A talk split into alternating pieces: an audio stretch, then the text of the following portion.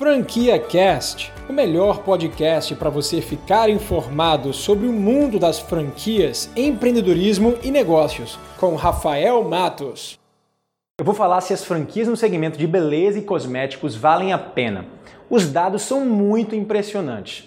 Saca só. A primeira informação que é relevante para você é o seguinte: se você está interessado por esse mercado, sabe que você não está sozinho. Na verdade, este setor é o mais procurado de todos no mercado do franchising, inclusive tendo uma procura maior do que o mercado de alimentação. O segundo dado muito importante é que atualmente o Brasil ocupa o terceiro lugar no ranking mundial no segmento de higiene pessoal, cosméticos e perfumaria. O terceiro dado relevante é que o brasileiro ele gasta 2% do seu orçamento doméstico em produtos desse tipo, de higiene pessoal, perfumaria e cosméticos. Isso faz com que esse setor tenha uma espécie de capacete para absorver os impactos da crise econômica. Além disso tudo, o público masculino impulsiona esse mercado cada vez mais para cima. Hoje, 11% de todo o consumo de beleza estética é voltado para os homens. Bom, tem diversas coisas que fazem com que esse mercado de vaidade cresça cada vez mais